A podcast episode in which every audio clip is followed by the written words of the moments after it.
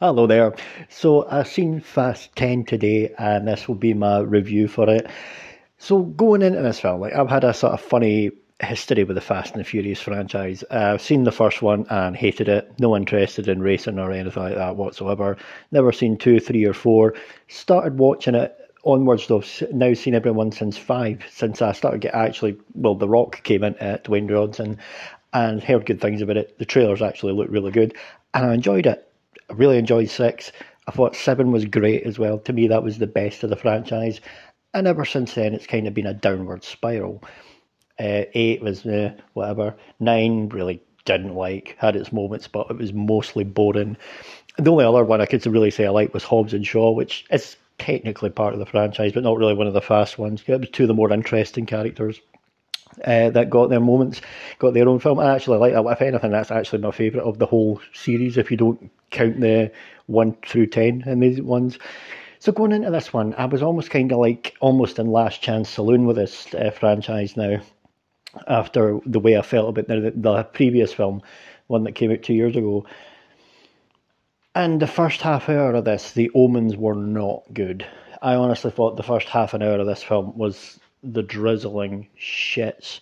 However, this film is the very definition of a mixed bag because while I hated the first half an hour, the next half hour or so was actually pretty enjoyable and actually got things back on track.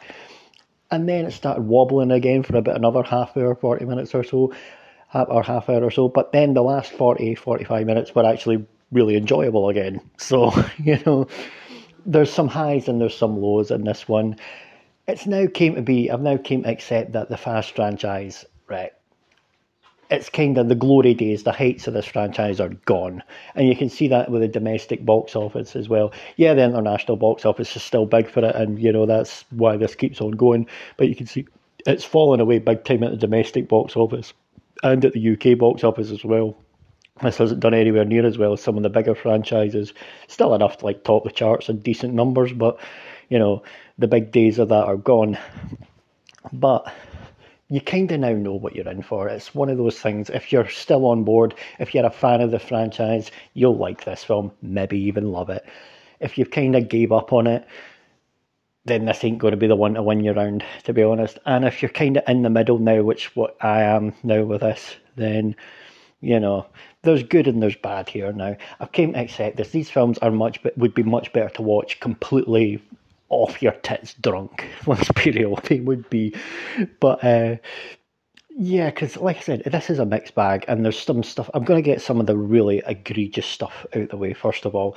Now, anything I say here, I'm not going into any spoilers or anything. I only talk about things that are in the trailers.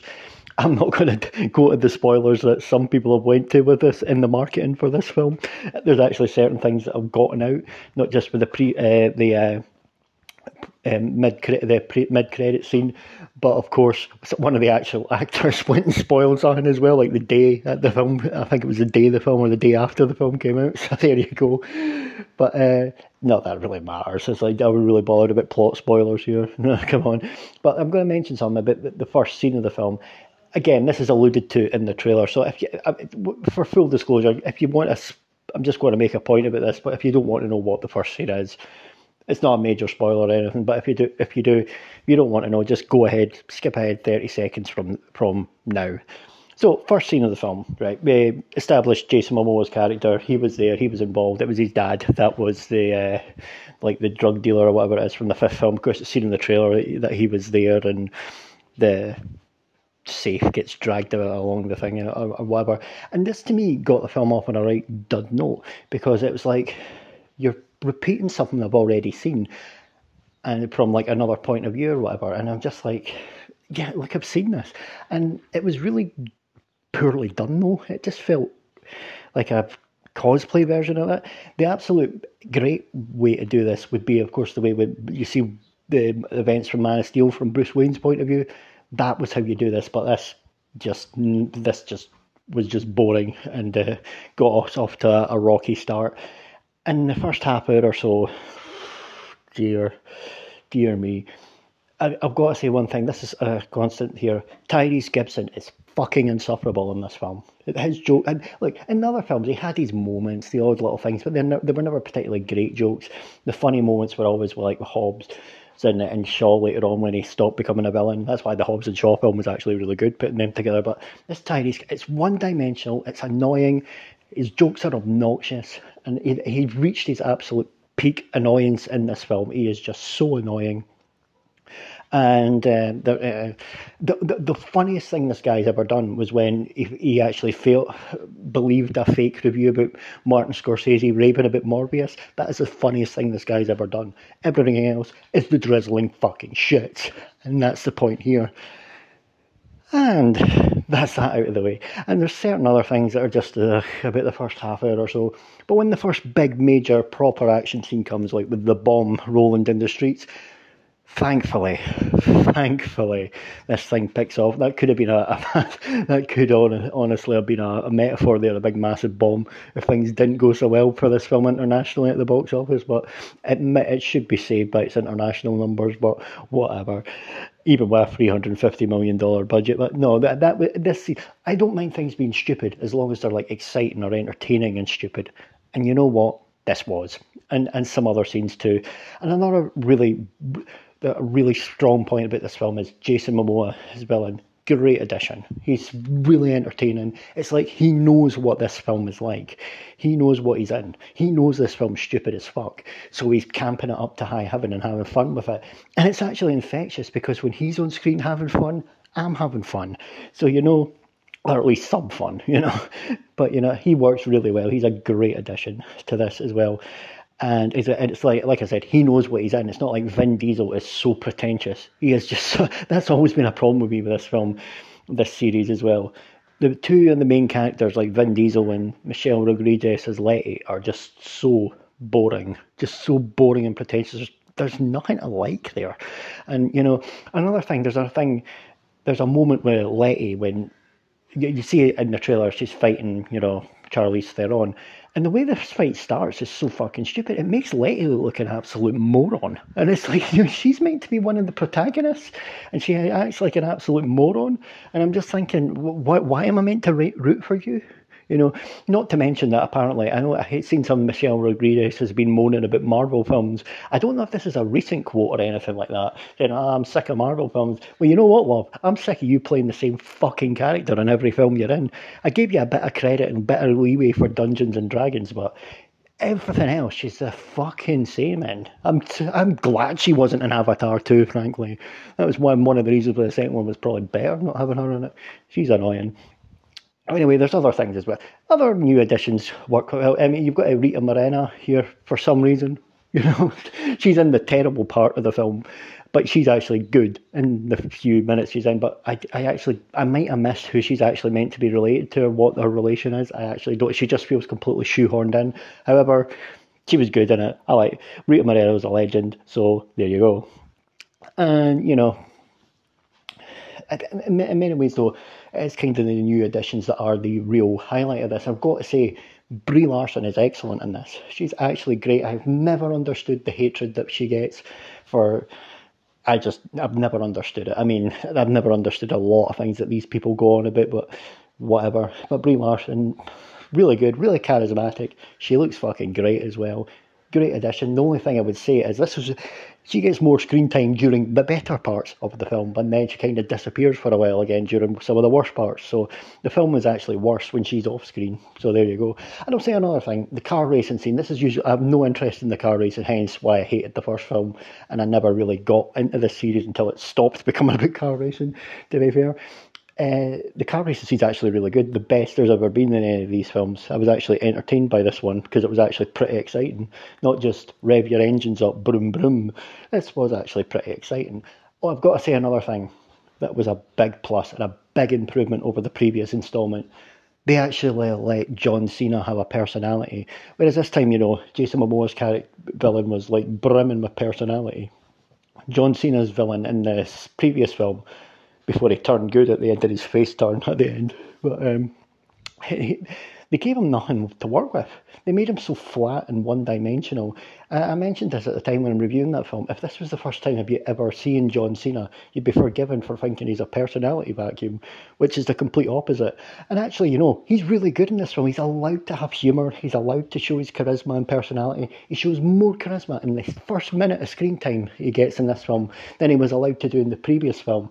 So that was a big plus it was actually good as well having him looking after Dom's kid as well at that. So it's like John Cena, John Cena looking out for the children, the children of the Cenation, motherfuckers. Not that he says motherfuckers, but you know, it's, it's PG. You gotta do, you can't do that for the children, Cenation. But you know, that was good. And the kid was actually good. He was good in the film. He was not annoying in anything. He was entertaining. They actually had good chemistry, him and Cena. So, you know, fair play. That actually worked well. It was another good element of this film. And I'll say one thing. It's a long film at two hours, 20 minutes, and I did have my one, especially the first half hour or so, I thought, oh, fuck, I'm going to be here all day. But actually, for the most part, after that, it's paced pretty well. It is actually paced pretty well. It's roughly about the same time, running time as the previous film, but it feels a lot shorter. That film dragged forever, whereas this film actually does zip along quite nicely. So it's an improvement on the previous film, and we're now at the stage where I know what to expect really going into these films. I know not to have any. I know that the glory days are gone, but if I can go in and hopefully get some decent action, some decent action scenes, some good additions to the cast as well, and uh, the less we get a Tyrese and his fucking annoying jokes, the better. You know, getting in some more charismatic people, and of course other people coming back as well. I won't go fully into that, but I think you know what I mean. There, there's other sort of there's hits and miss with this. I mean, I like like I said, I actually think the last 45 minutes is actually really exciting. It's actually really well done. But there is a problem here. Is like, do you feel any real stakes or consequences now? Because if anyone dies, chances are they're going to come back two films later or something like that. They've now started. They've pulled that trick a few times with this thing, and it's getting beyond a joke. I get it if you want to do it occasionally when you you do a fake out, you think somebody's dead, but you bring them back, like you know Kirby and Scream Six. My and they actually explained it pretty well. My only fear is that because that went well, that the screen makers might think, ah, you know what, we might start doing that with other ones. We might start bringing other people back that you think were dead, and it's like just just don't, just don't. You got away with it this time you know, don't and don't listen to those Scream fans who are going on about saying that Stu isn't really dead and bringing him back. Just don't. Just don't. Just don't go full Fast and Furious. Please don't, because you'll you'll you'll start killing all credibility. So, yeah, there's all that, and then of course I don't know if you've heard this thing. There's a apparently this was meant to be the penultimate film. There was meant to be one more, and now it's been stretched out to there's going to be two more after this, and the cliffhanger ending, and it's just like.